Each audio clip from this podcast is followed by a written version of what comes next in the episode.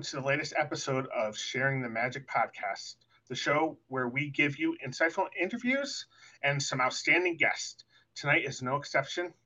We have a voiceover talent who is a Disney fanatic, and we'll meet him in a moment.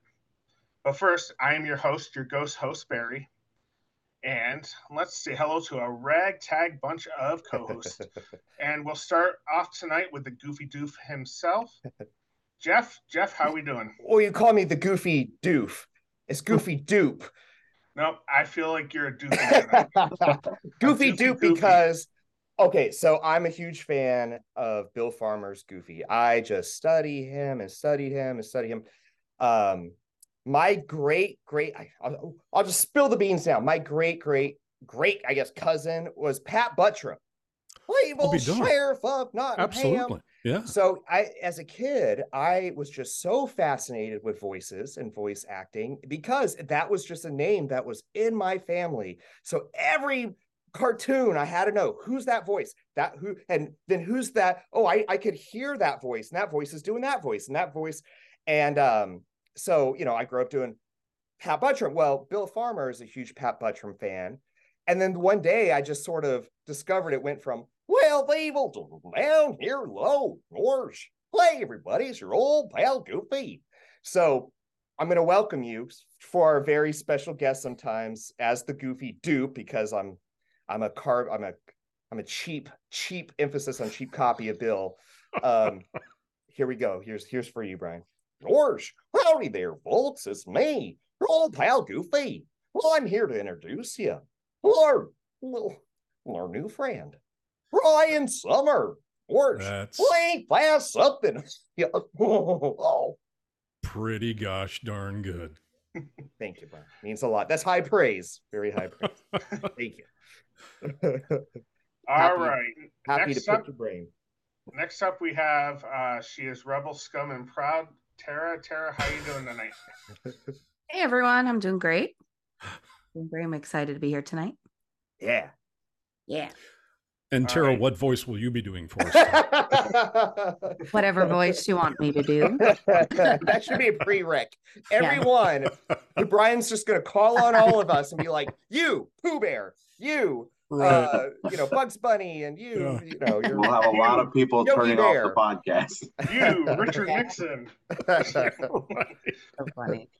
All right, and we have everyone's favorite Disney dad, Matt.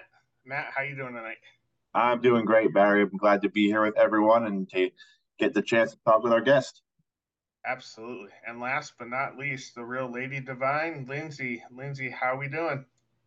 Friends, I'm doing great tonight. Cannot wait to interview Brian. All right. Our guest tonight has done voiceovers in such games as Halo Infinite, The Elder Scrolls Online, and Hearthstone Heroes of Warcraft and in the movie The Addams Family too. In addition to voicing characters, he has also been the announcer for events at the Disneyland Hotel, the Walt Disney Family Museum, and the Anaheim Halloween Parade. So everyone, let's give it up for our guest tonight, Brian Sommer. Brian, how you doing? Right, Brian. Quite well, everyone. Thank you very much for the invitation. Very kind of you. Glad to be we are, here. We are honored. We're so happy. So Brian, let's just jump right into it. Let's do it let's uh, let's hear about how you uh, began in the voice uh, over acting area. Would you believe that it all started at Disneyland? Ooh, yeah. Uh, so I'm a Northern California guy, uh, and every summer, uh, my family, when I was a kid, would make the trek south uh, to visit Disneyland. Um, Disneyland is uh, needless to say, a very fertile playground for an active imagination. Uh, it is not only entertaining, but it's also very inspirational as well. So while everyone was looking at all of the amazing details, I was the guy that was listening. So people like Paul Frees uh, quickly became uh, inspiration for me. Uh, it was just uh, especially like uh, Adventure Through Inner Space, because that attraction, although it was fantastic, it wasn't really special effect, quote unquote, heavy. Uh, you were usually in the dark in your Omnimover, and Paul Frees's voice was there right in your ear. And he really brought that show to life, at least for me. So this, of course, is all before the internet. Yes, there was a time before the internet. So getting information about this kind of stuff wasn't necessarily easy. Um, but eventually, I uh, got some training uh, at a place called Voice Tracks in San Francisco, uh, where I now teach Circle of Life. Um, and uh, was picked up by an agency in San Francisco and then an agency in Los Angeles, and it's off to the races. So what what about Paul Frees? I mean, you know, a lot of a lot of he he's done a lot for uh for Disney. So what what brought you into saying, "Oh, this is this is something I want to do"? Well, first of all, just mad respect for Paul and his talents. Uh, number one, if you are the voice of the ghost host at Disneyland's Haunted Mansion and you are the voice of the Pillsbury Doughboy, that is what we call range right? Ah. So bravo. Uh, I had the opportunity to sit down with X Atencio once and chat, and uh, Paul came up, and X X tells me, "Let me describe a one-hour recording session with Paul Frees. The first thirty minutes." Is Paul telling you how amazing he is? and the second half hour is him proving it. Oh wow! Right? So Paul was not short on, uh, you know, promoting himself. To be sure, uh, he would let you know that he was the best, uh, and then he'd go and he'd prove it in the second half. Hour. So infuriating when people can gloat and then prove it. You know, it's like because it's not bragging if it's true, right? Yeah. So there you have it. But he just had such presence, uh, his natural voice. You know, a lot of people you know, if you you do a, a piece of work uh, and then your friends listen to it, people that aren't in the industry necessarily, and they will say very honestly, uh, they will say, "Gosh, I couldn't even tell it was you." Yeah. Right. Which is wonderful to hear. Yes, but yeah. that's not necessarily our job to be a vocal chameleon. So right.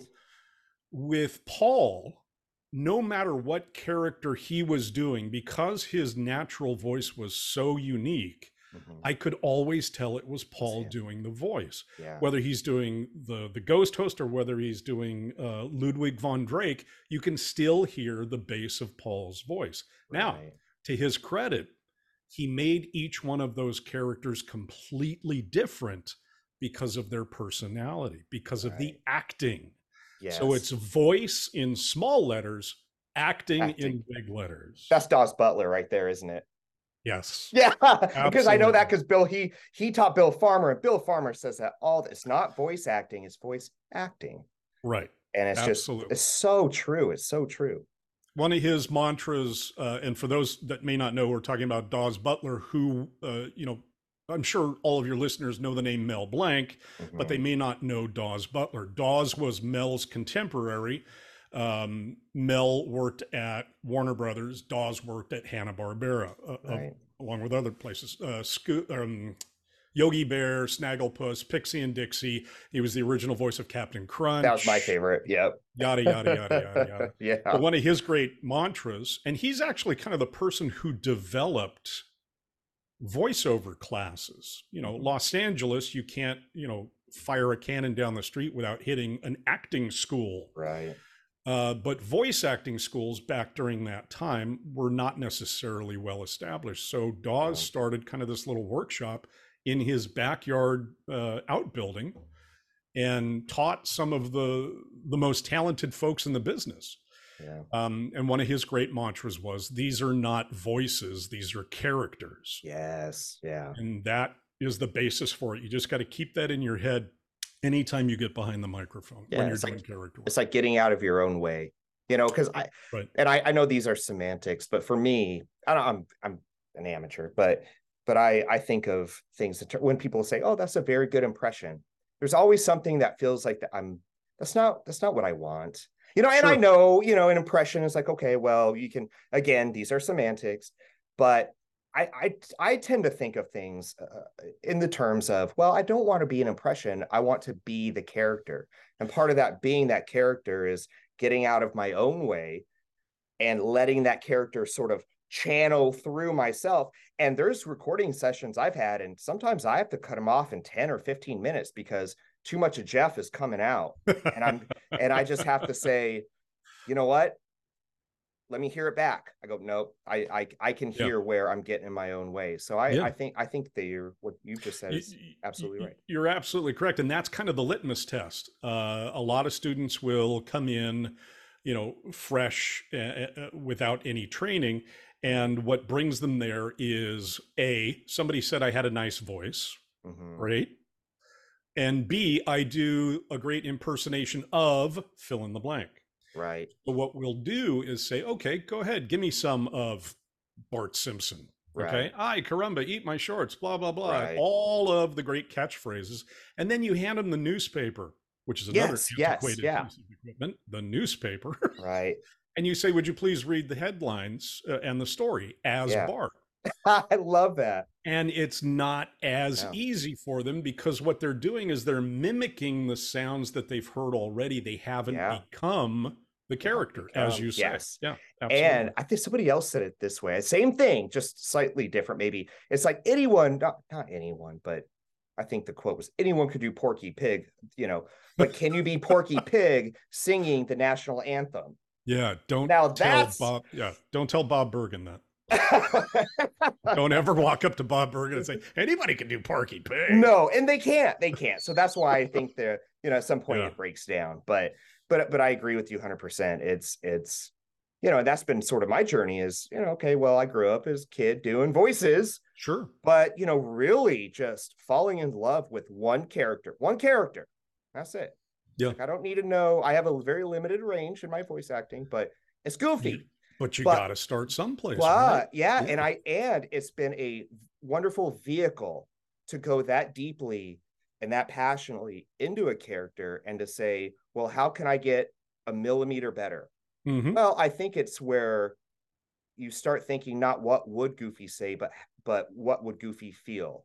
Yeah. What would Goofy oh, yeah. uh you know even in these new situations how would goofy respond? What would the not only the cadence be but the but the heart of the emotion and all that good stuff. And i think I, am that's why I'm a big fan of. I've Completely, I've watched yeah. a few of your interviews, and and you just you oh, have so I'm many so good sorry. things to say because you all no no no no no no you have so great Brian, things to say. Were you forced to do it? Were the police no, trying I to get information because... out of you? And... Oh stop stop no. So Brian, I... I'm wondering. Jeff is talking. You know, we all know Jeff as the goofy dupe, and that's the character and the voice that he has. Like, it means a lot to him. That's his yeah. kind of thing is that you've done so much like i was looking through all the video games and the voiceovers that you've done is that do you have a character that you just have that same kind of connection with or is it more just the love of doing voices uh, i like to say bad guys bought my house so yeah. the villains are what kind of made my career. Uh, I just love them. Uh, there are no better villains than Disney villains.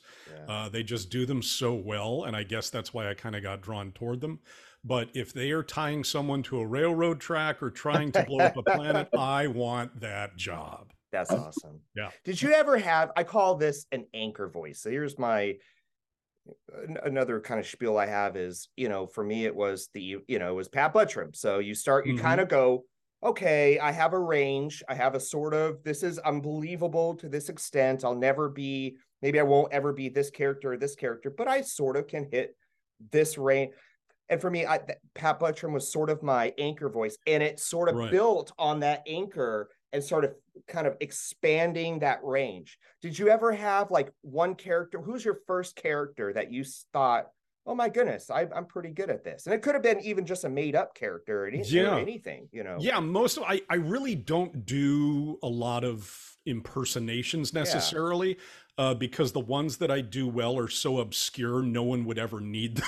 That's it's, it's, like James Mason, right? James yeah. Mason, the captain of the Nautilus, right? That's good though. Like, That's so it's good. who who's gonna book that, right? There's no need for I'd that. book that. I'd book uh, that. And Peter Lorre and you know all these weird, obscure voices. So with with all voice actors, we only have like a handful of tones, Yeah. right? Yeah. So we can go really high and silly. Or we can go really deep and Oh, scary. that's good. And everything in between as Right. far as your vocal range goes. Right. But then, as the character is presented to you in usually audition form, then you start adding things to that based on their background, based on their personality, based on their physical size, Right. uh, any vocal affectations that may be caused by anatomical things. Mhm. And you just start layering these things on.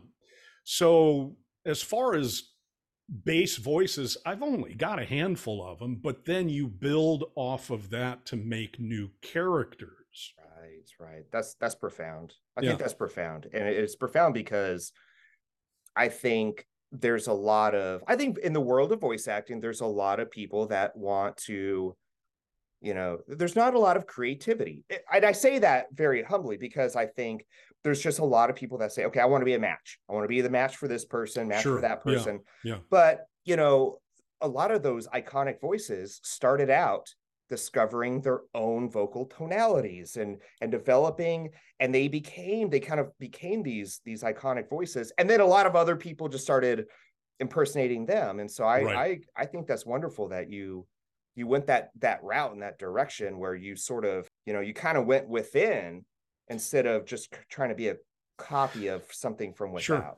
It, it has been said that there are no new voices, they are just a variation on something that has been done before. So, uh, and this is kind of a controversial one, actually. Foghorn Leghorn from Warner Brothers, right?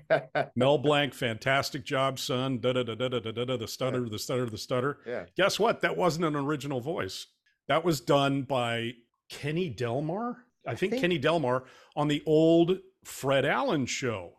And it was a character called Senator Claghorn, that makes sense right? So, you know, if you ask Mel, he says, Well, I'm not 100% sure who did it first, and da da da. And nobody Yeah. really knows. right But it's always going to be a variation on something else yeah but it, it's it's important to know and, and just for me from a respect standpoint to know you know these people and know what they did right, and know the gigantic shoes that i have to fill right. every day when i walk into a studio I've heard sometimes that your failed impressions can are just a whole new character. I'm sort of There's- a believer in that. I don't know what you think about it, but there is actually a great exercise for students called bad celebrity impersonation. And what it is is you give them say okay you know give me your best fill in the blank. And while they may not be able to do that what it's doing is it's forcing them to use placements. Yeah, so when we're talking about placements we're talking about the chest. We're talking about the eyes. Yeah. we're talking about the top of the head yeah, those so you are figuring out different physical locations for the voice to try and get it to sound like so on and so forth right. it's not going to sound like that person probably not but Yeah. what you have done is you have developed a new kind of bass voice And my wife hates my impressions sometimes because sometimes they're bad. I'll do like a Christopher Walken and you know whatever it is, and she's Right. like, "Why do you sound like John Travolta?" And I'm like, "Really? I do? Is it really? Hmm. Can I go with that character? Nah, probably not. I'll just I'll I'll keep that one under the mattress. You know." so a good friend of mine he will come up you know he'll he'll call me or or do something or try and impersonate somebody and my patent answer is well that's really interesting but i didn't know he was from cuba right no matter what the voice is you know, Yeah. and it just pisses him off every Oh, I single know, time so it's you so much fun yeah I love it. So Brian, uh, let me ask you. I mean, you, mentioned the the Disney villains, and Yeah. um, you know some of them in the animated uh, movie that they're in. I mean, most of most of the actors uh, use their natural voices when they're doing it. You know, uh, one comes to mind, be like Gilbert Gottfried, who uh, was Iago, and like Sure. Pat Carroll, who was Ursula. Do a lot of a lot of these movies? Do they look for just the natural voices, or do they have to work on a certain tone or a certain range that they have to have? Yeah, it's it's always going to be about what voice serves the character best. What voice brings this character to life. So yes, Gilbert Gottfried very unique voice, but he's definitely pushing it as well. If you walked into Gilbert Gottfried's house one day, uh, first of all, he'd call the police, but secondly, you probably would not hear the Gilbert Gottfried that you know. So it it's Mm-hmm. it's it's it's a bit of a put on. Even Pat Carroll, you know, she's Right. putting it on. She's she's giving that theatrical delivery. So yeah, there are certain projects, and it really depends on kind of the genre of the project. Are they going for uber realism? Are they going for something that's much more unique and and and sort of uh, avant garde? Are they going for a classic Saturday morning cartoon where they want it to be big and broad? So it really depends on the project and the way that production wants to go with it as to what they're looking for. Hmm. And that's the important thing to figure out as someone who is auditioning for the role. You need to delve into what is the project, what is the the style that they're looking for. So it's definitely an important. But you know, uh, again, it's when we're talking about voices, quote unquote. Again, it's not that's second on the list. It's always going to be the acting. You take somebody like H. Jon Benjamin, right? Who gets a weekly dump truck full of cash driven up to his house and they just dump it on the porch and then he sorts it out later. Because he has a very unique voice. So he he voices Carl, the uh, 7-Eleven uh, clerk on Family Guy. He voices Archer, the, Oh. the Oh, lead yeah. character Oh, on yeah. Archer. Oh. And he Oh, yeah. voices Bob the- from Bob's Burgers. There's a very right? kind of nasally voice. Yeah. Like he's sort the yeah, he's thing is is if you if if we blindfolded you and you listen to those three shows they sound exactly the same Oh yeah. right Yeah. however h jon benjamin being a great actor makes those uh, characters different Right. through the delivery and through their personality but he even made fun of it i think it was on one of the family guy episodes uh, they were having a talent show and Carl gets up there and he goes, "Hey, everybody, I do voices. You know, hey, you know that guy Archer? Yeah, here. Hi, I'm Archer. How you doing? All right, that's pretty cool, huh? Yeah, okay. You guys, you guys know that guy Bob from Bob's Burgers? Hi, Yeah. I'm Bob from Bob's Burgers, and he doesn't change his voice No. once. Right? So, and people like Patrick Warburton, yeah. same Uh, kind of a thing. He definitely absolutely. has that that unique sound, that iconic sound, Mhm. but his delivery changes a little bit depending on the personality Yeah. of the character. or it just gets exaggerated sometimes. Yeah. So again, being a vocal chameleon like Billy West, who can Mhm. sound like anything for God's sake, oh, I know. uh, that's not necessarily a prerequisite to getting into the job. It is: Right. do you have a unique natural voice? Great. Now, can you act? Great. Right. Come on over. So again, depending on the project, what they're looking for, there's going to be different types of voice actors. There's the vocal chameleons. There's the people that just have a unique voice that they use just Right. that, and everything in between. So I, I have two questions. So, well, I don't have to. I have one question. So we have a mutual, you know, love, Paul Winchell, who I Mhm. just think who's the original Tigger, Yeah. and for me, you know, the Yeah. gummy bears, and Yeah. and I his voice and his I love Jim Cummings. Don't get me wrong, but Paul Winchell was in a time, and I don't know if maybe just over the decades, maybe as humans, our voices have just shifted a little bit and changed.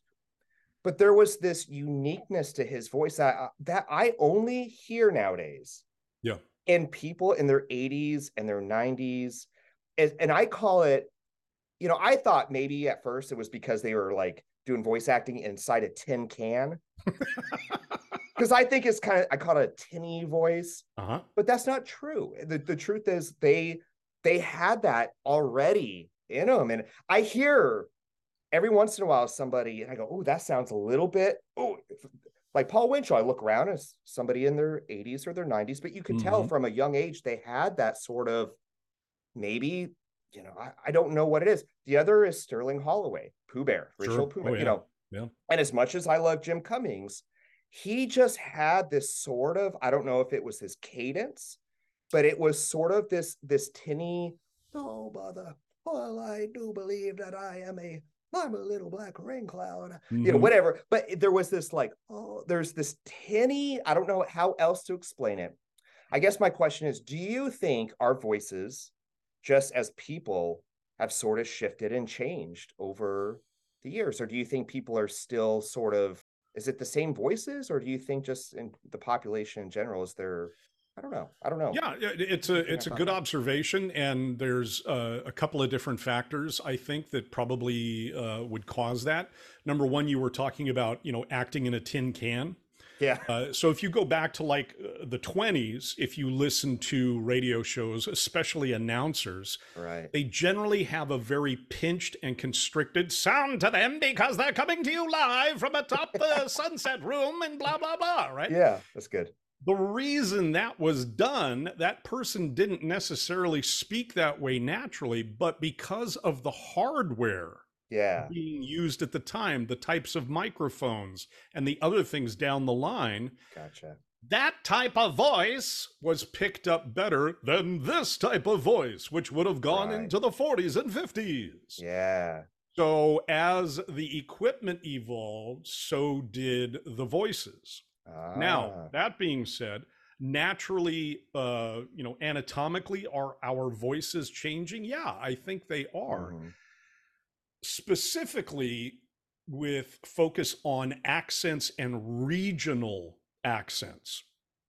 Not all that long ago, yeah. you were born, you lived and worked, and you died within 10 blocks of your house, right? Right. Right. So we had these fantastic small knit communities that had their own particular dialects. Then, as we got mass transportation and everything everybody started you know spreading out and things like that. So if you think about it you really don't hear accents as thick as they used to be right. Uh, a southern accent an east coast accent uh, a new england accent transatlantic that was yeah. that pinchiness well, right yeah. that was our that was our made up thing to, to make the rich more oh, rich oh, yeah. than the poor See? well exactly uh, it wasn't quite american and it wasn't quite no. english so they called it mid mid-atlantic yeah yeah Yep. Right. And that was taught and it was taught to the the announcers and everything else. So mm.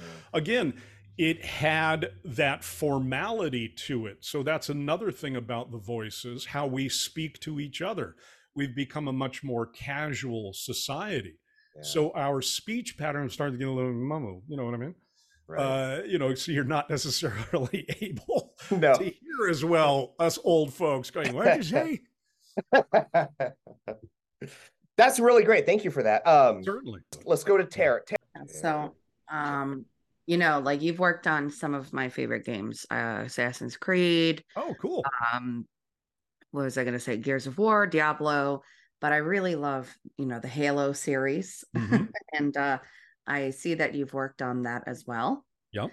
And um, I just wanted to know what um game did, what character were you most proud of portraying, and did you have the most fun acting as? It, it's they're all fantastic. You know, they're so much fun. Any day going into the studio is just a, gay, a day at the, the, the candy factory, for goodness sakes, for me. Um, but just recently, so there's there's like recent favorites, and the fact that you mentioned uh, Halo. Um, okay, so um, my husband, I told him that you you know who you voiced in that, and he totally geeked out. He geeked out, and we watched videos on the scene. so I just it's right. awesome talk to you about that. so, uh, Commander Tremonius, uh, one of the banished, the brutes, uh, the big hulking guy. Um, what, what, what did he sound like? I don't I don't I've never I've never I'm, I'm, I'm totally baiting uh, you right now. um, the Master Chief lives. Are you not angered? That's good. Something like that. I probably Pretty misquoted good. him, and all of the Halo fans no, are writing no, no. emails right now. You got the line wrong, uh, which I do quite often. Um, but the thing that while we were doing, uh, while we were rec- recording that character, uh, quite often I had to say the word Spartan, and I discovered that Tremonius's voice and Tremonius's uh, delivery mm-hmm. was perfect for saying the word Spartan with the utmost disdain, right? Because right. he would kind of spit it out, Spartan, right? It was just so much fun. It was like halfway through the session, they go, it's just fun to say Spartan as Tremonius yeah. because, you know, he's just a hot headed guy to begin with. And the people oh, yeah. who played the game know that Well, he wasn't long for this earth or No, he wasn't. he was on, So he just he he uh he, he um what do they say? It's better to burn out than to fade away, and that was Tremonius. so- I'd rather be ashes than dust. yeah, yeah, precisely. but again, anybody that is trying to take over the universe, anybody that you know is tying helpless damsels to railroad tracks, and then the the big, loud, braggadocious idiots are so much fun. Uh, you know, the guys who think they're they know what they're doing, but they have no clue what they're doing. Those are always fun too, because they get all the, the bad guys get the best lines, right? Yeah. Yeah. if it wasn't for the bad guys, Disney movies would be humans and animals skipping and dancing in the forest, and that's pretty boring. No one wants to see that. I'm gonna So remember that. Brian Tara's bringing up a, a bunch of video games, and the ones you mentioned I love, and the Elder Scrolls Online. But you did two that I absolutely loved. I feel like they're different from most other video games. You were in the Walking Dead Telltale series Yeah, and in The Wolf Among Us. right. I, I lumped them together because you know same type of of game, and those ones are to me they're a little bit more story based, right? Rather than these big action things like Halo and and Elder Scrolls. Do you approach those differently? Do you enjoy one more over the other? Like, what's your your input on that? Yeah, hundred percent as far as approaching them because it's it's a much different acting style. So Tremonius, big and broad, and you know he he's almost like a Sunday morning cartoon character. He's just big and and yelly and and has very high blood pressure. But games like uh, The Walking Dead and Wolf Among Us, which were done by Telltale, uh, The Walking Dead was one of the first games that had that uh, multiple choice Yeah, uh, kind of a um, um, programming to it. So, just as a side note, that's always great news for a voice actor because every scene had like 14 different options. so that means more lines, more time in the studio. Cha-ching. Um, So those are 100% reality based. If they hear you acting at all, you're not going to get that job. So for a broad character actor like myself, I really had to tone it down. Uh, The good news is is that the first character that I did for Walking Dead was um, Danny, Danny St. St. John. John. Yeah, Yeah, he- one of the guys that turned out. Well, I think I think we can give spoilers. The game's been out yeah. At this while. point with that game, Been out for a while. Yeah. Yeah, You've had your chance, people. yeah. Come on. Let's go. you're in the middle of a zombie apocalypse and you come across a family that you think's gonna gonna help you and they turn out to be cannibals. Cannibals. It's like, come on, people. Yeah. So he was a little bit, you know, off the track. So I was able to play him a little bit more, you know, here and there. Uh it it's funny. Uh, I hadn't thought about him in forever, and now I just a story came to mind. Uh, he was the Goldilocks character. We actually recorded him three times. Oh. So they brought us in, and we recorded it. And then they said, you know what? I don't think he's quite menacing enough. So let's come back in and let's, you know, give him a little vocal affectation, a little bit of a stutter, some breathing and things like that. And then we did that. Uh, and then it was like, yeah, I think we went too far. So come back in again and we'll split the difference. And we got him just right in the Goldilocks zone there. Um, and then uh, Uncle Pete was in the second season. season. Yep. Uh, and he was actually, although he was kind of a hard ass, he was, you know, he ultimately turned out to be a hero. So that was completely foreign for me uh, to be a good guy. So I really had to to play with that one as well. And then uh, Colin the pig. Yeah. Uh, you'll notice that there's kind of a, a theme to it.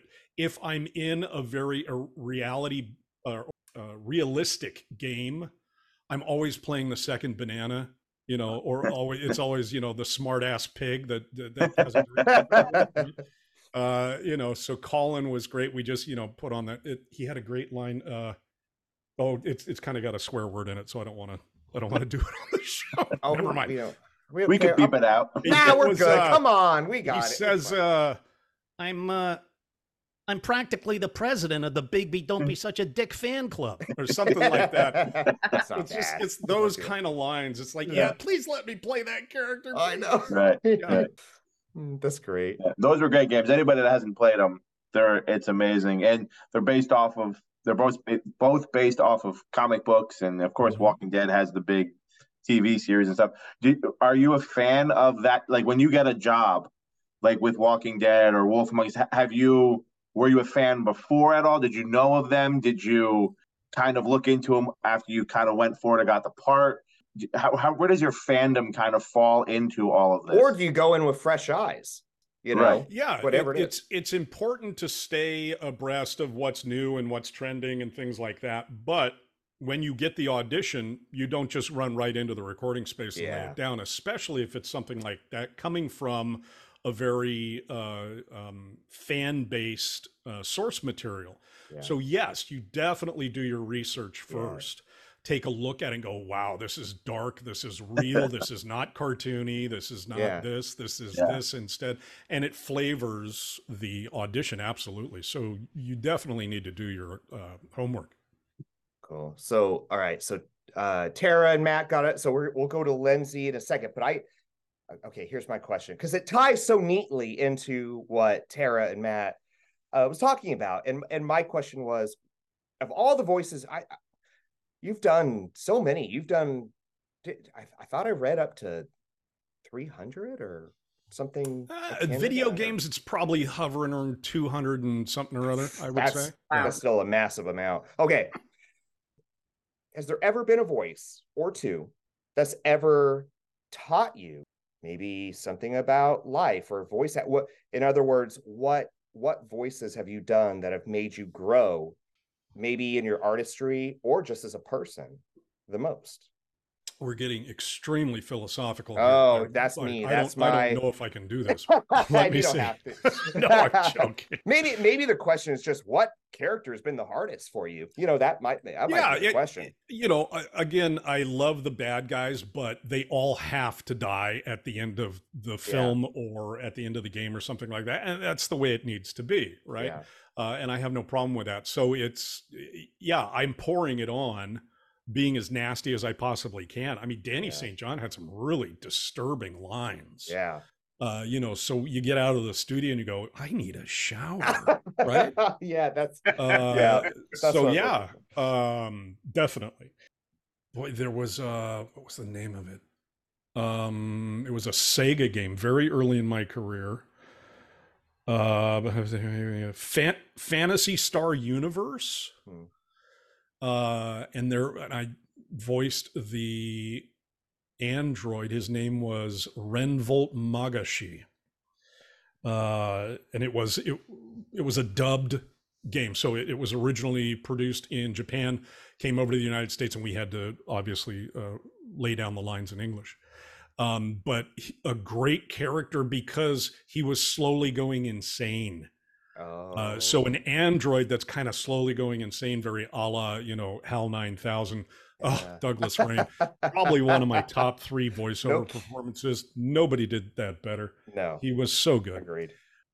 but he was fun just from a character standpoint just the the people that you would not want to invite over to your house are the people that i enjoy voicing the most uh manual samuel a great you know indie game uh from a group called uh perfectly paranormal um and i've worked on a couple of their games because they are just a delight to work with Yeah. uh, the uh, the narrator Emmanuel Samuel, just a complete jerk, uh, but so fun because he's very uppity, very British, very proper, very uh, judgmental. Yeah. Uh, it's it's fun because you get to do the things in the studio that you're not allowed to do when Yeah. you leave the studio, right? Yeah.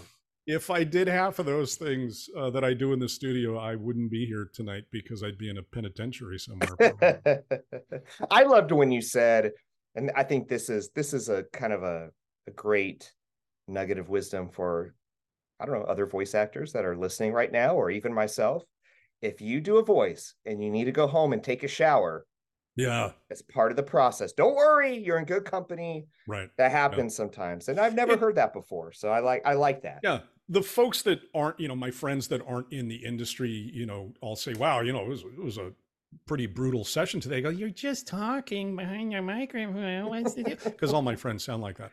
Um, but if you are doing a Walking Dead, if you're doing a, a Halo, a very heavy action mm-hmm. sort of a thing, and you don't leave a four-hour union session going, oh, you're you didn't give a full performance, right? Right. Hundred percent. Yeah. Yeah. Well said. All right, uh, Lindsay. Lindsay, you have uh, got a question you want to Finally, Lindsay. I know we've been waiting all night, question. Lindsay. It's going Hello. to be stellar. So I have a question. What advice would you give to an inspiring voiceover actor? Don't get in the business. Next question. Oh no, no, come on. Oh, oh wait, I, I, would say if you're anywhere in my vocal print, don't get into the business. Otherwise, yeah, come on in. Everything's. Uh, I don't want no competition. A, get training. Yeah. B, it's voice acting. Get acting training. Uh, and understand that it is acting in big letters, uh, voice in small letters. Very important because our job is to bring vocal life to the character, not just a voice, the actual life of the character. Mm-hmm. Um, yeah. So, understanding what you are interested in getting into, I think, is the first step. And then seek out good professional training for it. Uh, it's it's and Brian, Brian, you're a coach. Would you like to talk more about that? Is there? Sure. I'd love to yeah, hear I, about your process and what I you do. Teach. Uh, I teach at Voice Tracks, where I was actually a student uh, years ago, and uh, with the GVAA, the Global Voice Acting Academy, which is online. Uh, and then I have private uh, coaching uh, for uh, working pros who will get like an audition. So we'll get online and we'll work through the audition. But I specialize, uh, I guess you could say, in the audition performance because, quite frankly, you know, even before when we were all staying at home, the one thing that we were doing on our own was auditioning. Mm-hmm. Uh, so I came from like the last generation of voice actors who actually went into their agent's office or to a casting office and we auditioned live in front of people. And then four or five years later, uh, we started doing everything from home. So to get the job, first you need to book it, right? So you've got to give them that great audition, but there is no director there to give you directions. There's no feedback. You're doing it all on your own. So it's all self direction. Mm-hmm. And generally, our performance style is going to be slightly different auditioning than it will be when we actually get to the session. Because, especially if you haven't worked with this particular production team before, you need to show them what your range is. Right. So if the character is the grumpy old neighbor and you've got four lines, and line one sounds like this, and line two sounds like this, and line three sounds like this, and so on and so forth, you've just told them, this is all I can do. Right. So instead, line one sounds like this. Line one two sounds like this you know? Uh, just something to show the range no matter what type of character you're auditioning for. If it's for a tv series sometime during that you know that 13 week run or whatever it is that character is going to you know be unhappy that character is going to be sad that character is going to be happy that character is going to be angry. So let's show production that we can do all of those things. So mm. the auditions are going to be a little bit broader, I would say, but that's done by design to show them, yes, I can. Mm. So if you only go to six on the meter, they don't know if you can do seven, eight, nine, and 10. If you go to 10, they know that you can do everything in between. It's really good. Yeah. It's really great advice. What do you think about nowadays and voice acting and community? Because I found uh, as an amateur, I'm always looking for. I do amateur projects all the time. I'll be a, a voice match for Goofy, or and there's I I fan I find there's just just a, a host of talent that's out there, and I feel as if you know there's a lot of whether or not you know you ever you know I may or other people out there may never get to do a video game or a or a, a cartoon, but by golly, it is so much fun just to just to share your love and your passion and your sure. talent with others and what I've found is you know there's there's places and things you can do out there to connect with other voice actors that are just wonderful to work with and amazing talent and my goodness and do you um you know for those voice actors who might be listening who maybe their aspirations isn't to be the next donald duck or the next you know yogi bear or or even maybe they don't even wouldn't even want to voice 200 plus voices in the world of animation and video games and all that but maybe they just want to connect with other voices and, and just to be part of this wonderful community do you have any advice or places that they could go for such a thing such community mm-hmm. Yeah, you know, within all of your lifespans, uh, voice acting has really kind of come into its own. Yeah. Uh, as far as popularity goes, it's always been a, a talented group uh, that that work in it, but it was always the invisible actors, right? Yeah. You didn't yeah. know if you're watching a program uh, if you're watching an animated feature, the last thing you should be thinking about is, oh, I wonder what that gal looks like, or I wonder who gave that character their voice, because that means that they have stepped out of the the magic of the program. But just in recent memory, voice acting has become more uh, mainstream. It's become more accepted as something that is popular. Um, so absolutely uh, with the advent of technology and i'm a complete caveman when it comes to technology by the way but there are what they call online casting sites. So i'm i'm the old school guy. I have an agent in san francisco. I have an agent in uh, los angeles. They send me auditions. If i book it they call me. I go to the studio. That's the extent of my day. But certainly uh, there are opportunities for folks who are just getting into the business to work without an agent, mm-hmm. uh, to work on non-union things. Uh, podcasts, for goodness sakes. You guys ever yeah. heard of podcasts? Uh, um, yeah. Is that what we're Everyone's, doing? Barry, is that what we're doing? I don't probably know. just a flash in the pan. when when podcasts became a thing, it was kind of like the resurgence of radio. Right.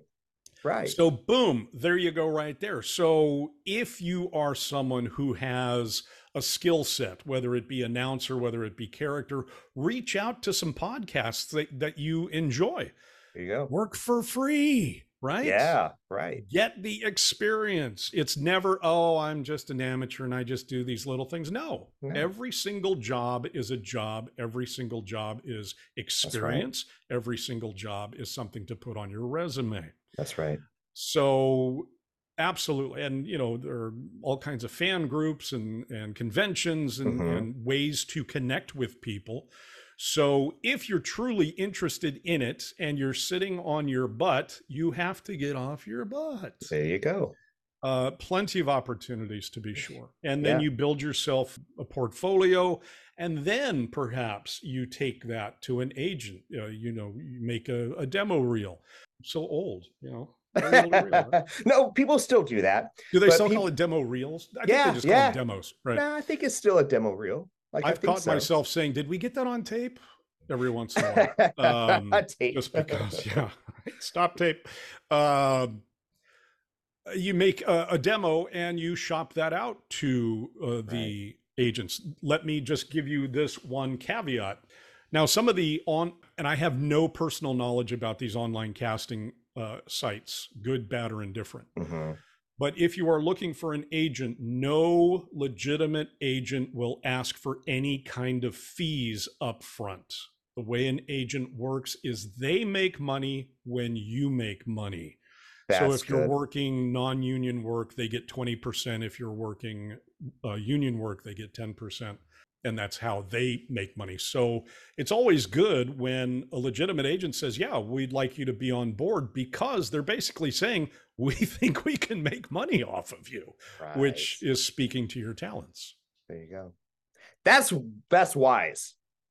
That's very wise. I think there's a host of talented voice actors that they have great voices and you know but sometimes it's i call we talked to we interviewed bill farmer actually and and oh, we are talking yeah and yeah. we were talking about actually Daws Butler and his him going through the acting classes with him and yeah. and i said bill i just feel like nowadays it's the wild west you know it, there there were sort of these you know mile markers that you used to right. hit and now for people like me, I'm like, what the heck do we do nowadays? It's just yeah. so it's so I, I, think that's helpful. That that's just helpful advice, just because yeah. it is the Wild West out here, you know. And Daws, God bless him. Everybody I've talked to, the man should be canonized because he was an absolute saint. Uh, he he had these he, he made these workshops and people would come in and it's like hey if you've got two dollars put it in the coffee can if you don't come on in sit down uh, so it wasn't about making money for him it was about teaching which is wonderful and you know i don't know if there's a lot of people left in la that would that would no. do that. No and that ties into your circle of life like do you want to talk about that a little bit? Because i think it's just a fascinating it's, I I absolutely love so I am so enamored with the craft that I have the exact same level of enjoyment watching someone else perform as I do performing myself. Yeah. It's just so amazing the uh, the process, the mm-hmm. the creative process that goes on between voice actor, writer, director, uh, and engineer to be sure. Thank God for the engineers. Um, yeah. They make me sound so much better than I deserve. so I will sit and watch. Uh, so to instruct, I truly enjoy doing that because a you're giving back. Yes. Uh, you are giving someone the possibility of achieving that goal that they have been right. after for forever and ever. But I just love those light bulb moments, right? where the student will say a line and then suddenly, bing, yes. the light bulb goes off in their head. Oh, I get it now. Yes. Yeah. Good yes. job. And then the email that comes from longtime students. I just booked my first video game! Exclamation point! Exclamation point! Exclamation. That's the stuff that just makes my day. Yeah, I was. So Jeff, Brian, Jeff. you you were just talking about your love of not just being a voice actor, but you know watching other voice actors do their job and looking behind you we see all of the people you have mm-hmm. ringing around your your studio there and we know you're a big disney fan yeah so when you go to the parks do you find yourself listening to all of that voiceover work do you have maybe one or two favorite things that stick out to you while you're at the parks so when when I was a kid, I had uh, a camcorder, right? The big, you know, network TV thing that you used to put on your shoulder, right? Yeah. Everybody thought you were with the press. And I was the kid that had the lens cap on because all I was doing is I would sit down in whatever ride vehicle I was in and I would point the microphone towards the speaker. All I was doing was recording the audio. Uh, Paul Frees as the ghost host, it doesn't get any better than that. Uh, just so good. Pete Renaday and the entire cast of Country Bears, such great stuff. It Disney is, you know, certainly a benchmark setter, uh, right? They're not going to produce something that is substandard. It's going to be the best people. It's going to be the best writing. It's going to be the best production. It's just, it's so good. Truly, I you know, I wish we could bring back Adventure Through Inner Space. It was so low tech, but it was so immersive just sitting there writing through the dark with Paul in your ear, you know, until I go on shrinking. Right? It was like, holy crap, we're gonna die in this because Paul's because Paul's really upset right now. Yeah. So as a as a fan and as this being your profession, if you got the chance, if Disney said, "Hey, Brian, you know, we want you to come in and do any attraction you want," oh, what's the one you would do? Mansion. Mansion? Yeah, hundred percent. I'm I'm a big yeah. Halloween guy. Okay. Uh, so yeah, if if they would let me just do, you know, just you know, a creaking of a door, I'd do that. I'd die a happy man. I'd, I'd, be okay with that. I would just go outside, walk in front of a bus. I'm done. Yeah, I'm that's what I, I say. Like if I just get a in a video game, if I could just go gorge. Right. That's it. That's it. That's good. all I need. I'm good. I don't need I mean, anything like, else. Hey, I'm out. All right. Yeah. I can I can go back to life now. Yeah, that's uh it's so it's just such an iconic attraction. Uh, you know, they can never close that because there would be pitchforks and torches in front of mm. Disney headquarters. Yeah. Uh, they just couldn't do it, right? It's just so great. It's, I mean, that's a classic. That's one of the ones that I, I think everybody knows. Even my six-year-old son, right? He he loves, of course, he loves the song.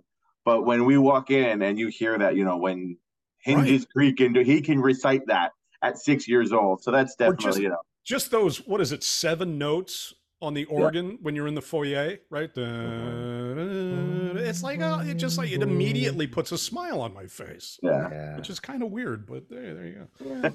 no judgment here. Hey, we're all the same way, Brian. from us.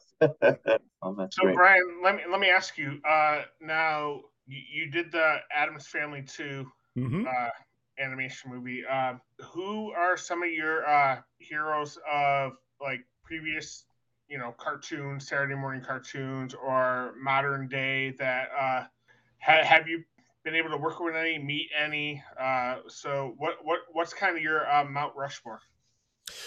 Yeah, as far as meeting uh, anybody, you know, every once in a while you'll pass by somebody in the hallway uh, of a studio, kind of a thing. Uh, however, uh, for video games and for feature films, which is what I do the most of, you are recording what they call wild. You're recording wild, meaning you're the only one they're recording. Just your character's lines. The other characters in that scene are not there with you. So you're recording wild. If you're doing TV series animation, generally that's an ensemble cast. Mm. So I've got uh, what we just did uh, an episode of The Loud House, um, Nickelodeon's Loud House. So I was actually able to be in there with two or three other actors. Oh, cool. Uh, Addams Family, completely by myself. Yeah. All of the video games, completely by myself. So it's obviously a great deal of fun to work with an ensemble because you you mm-hmm. know you get to work off that energy. Yeah. But the reason they record wild, especially for uh, the feature films, is they want to take those lines and they want to craft them. They want to edit them. They want to, you know, put them right in just the perfect delivery. So a lot of it is done by the folks who are editing.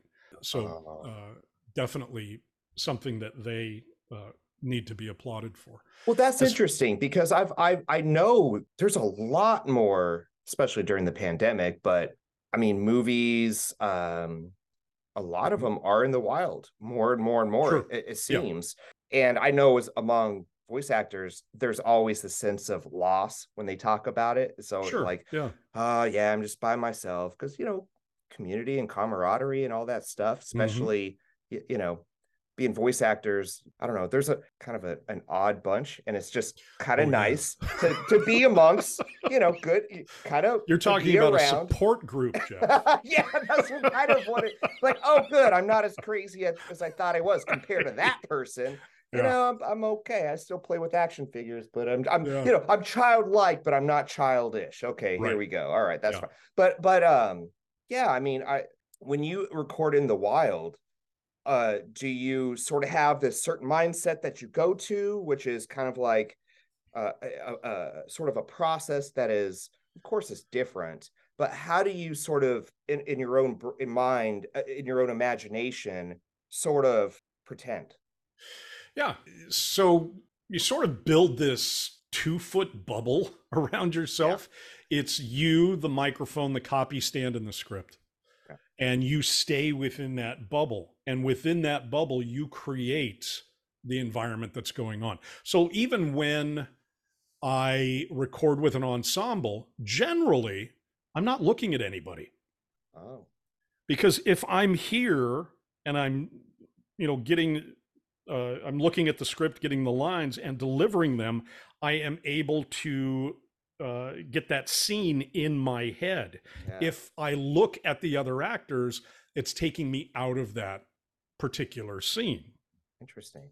So that's what you do. You know, you'll notice a lot of folks will record with the lights off with just you know the, the copy stand light on. And it kind of helps uh, oh, yeah. erase all that you know erase the reality and you can replace your your fantasy world with it. So it makes it a little bit easier. I would just have everybody cosplay. You know can we no, just no, no i don't know if that's ever been done but i'm just teasing.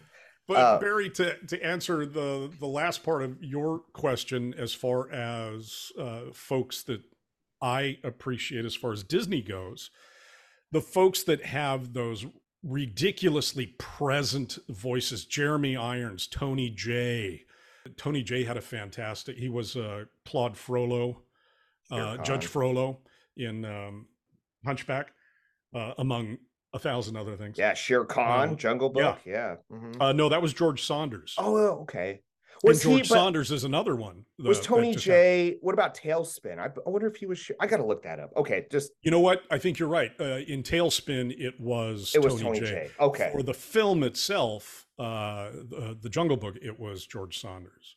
If I ever have trivia, Um, you're you're going to be there with me. But uh, Tony Jay had a fantastic line about being in Hunchback when they were interviewing him. He said, "Being in a Disney film is your bid for immortality because that that movie's not going anywhere."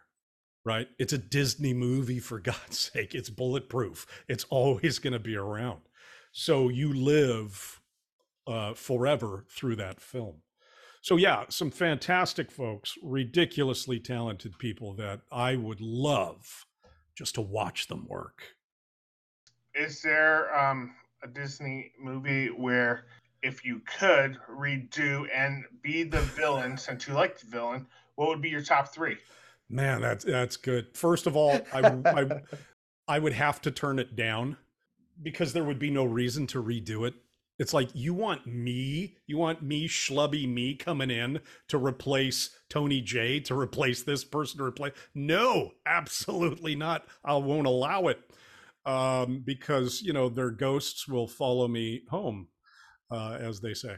Um, but you know, in a fantasy world, wow, Shere Khan again, you know that that pride before the fall kind of character, right? He just thinks he's so superior, and George Sanders did such a great job with it. Uh, the story goes that uh, Walt Disney offered George a cell from the movie, and George turned it down.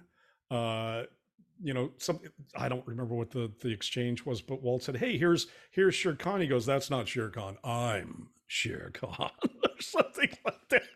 So, God knows it's probably a Hollywood story, but it just it's just so much fun. Shere Khan would be great. Um, you know what? If if they gave Chernobog a voice, that would be pretty cool. Then I wouldn't be replacing somebody. Wow. It's, it's like my Rolodex is spinning at like 700 RPMs. Right? I can't answer it. I like how Barry there's- said three. He's like three. Three, there must be three. Well, I, I, I'm always thinking, I'm like, I'm like, because I'm a huge uh, Disney Disney villain guy. Yeah. I'm, I have a Facebook group that has like thousands. If of if you people in it. named one, I would say, yeah, I'd love that job. Yeah, I'd love that job. Yeah, I'd love that job. Yeah. Well, I, I always think, you know, I mean, Jeremy Irons, I mean, taking him out and and and hearing the story about him singing Be Prepared and Yeah. hearing that, you know, Jim Cummings had to come in and finish it up because Right. of of his voice and that I just I mean I mean taking him out and, and and and it's sad because all these movies that they're turning into live action and none of none of these people are trans transferring over to do Mhm. to the to the voices and it's Right. I think it's a big dis- disservice because especially someone who is into voice acting and know this is my career this is you know if if you hear Scar you think of Jeremy Irons you Sure. know you hear of Ursula you think of Pat Carroll Yeah. you think of um, you know Tony Jay as uh, you know Frollo, and and and and it's kind of sad how you know when when we change it over to live action that none of that is going with it. So um, let me ask you, Brian. Now, now what what's your view on you know them taking the movies from um, animated to live action and you know using different voice actors for that? The purpose of Hollywood is to make money. That's the answer. That's the reality of the situation. That's the biggest check mark right there. yeah, if it was all you know altruistic and and art for art's sake, as you know the MGM motto translates to, it, it's it's unfortunate. Uh, we are they are making a new version of it. Does that new version resonate better with uh, another generation?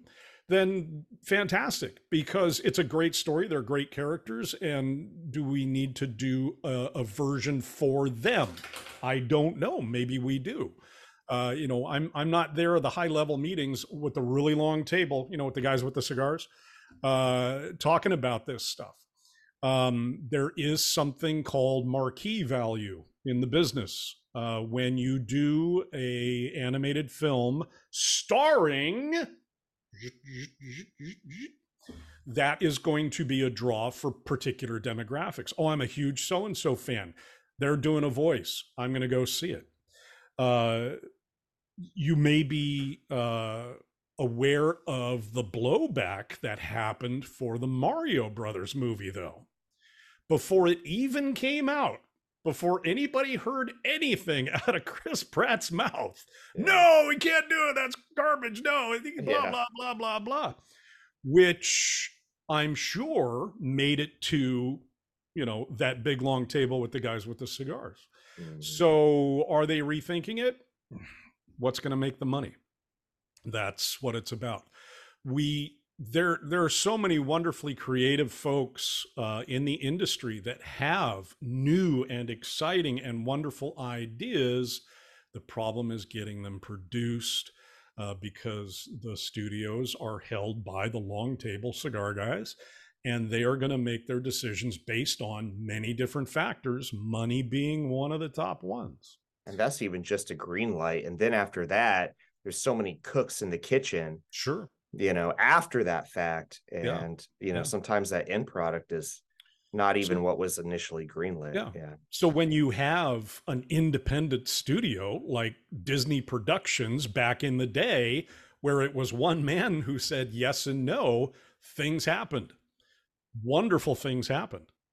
Uh yes did disney have to make money? Of course they did. You know because stuff costs money. We have to pay the rent on the studio uh, but uh, definitely wonderful things happened, and it it went much smoother than uh, a committee process, to be sure. Don't tell production I said that. Yeah. Secret safe with us. When, when when they make the live action Home on the Range, I'll be happy. So, but until then, um, all right, we're gonna Brian, we definitely need to have you come back and and talk some more with us because that would be been, wonderful. This has been very good. Yeah. Um, and we want to just thank you for coming on. But I'm curious, are you you're doing coaching still, right? Are you? Oh yeah. All, okay. Yeah. So, as someone hypothetical who would love to sort of dive into that uh-huh. world, uh-huh. like, is there? How would one get in contact with you? Uh, currently uh, i'm being booked for that through the gvaa the okay. global voice acting academy. Uh, they are on the interweb um, and uh, you can just look under coaching and my smiling face will be one of the many many talented people that are there. Yeah. All right It'll be the black and white one that you see everywhere. no doubt. With the rotary Actually, phone. The like funny this. thing is, the funny thing is, is, they just sent out some information. They said, "Hey, we're updating our coaches site. Uh, so if you could send us some new pictures." And in big letters, it says color pictures. and I was the only black and white photo on there, so you know that was directed toward me. You can get in touch with Brian's pager at uh five five five five. Send a telegram. yeah. So the guy so on Brian's, the bicycle so, will come over. Yeah.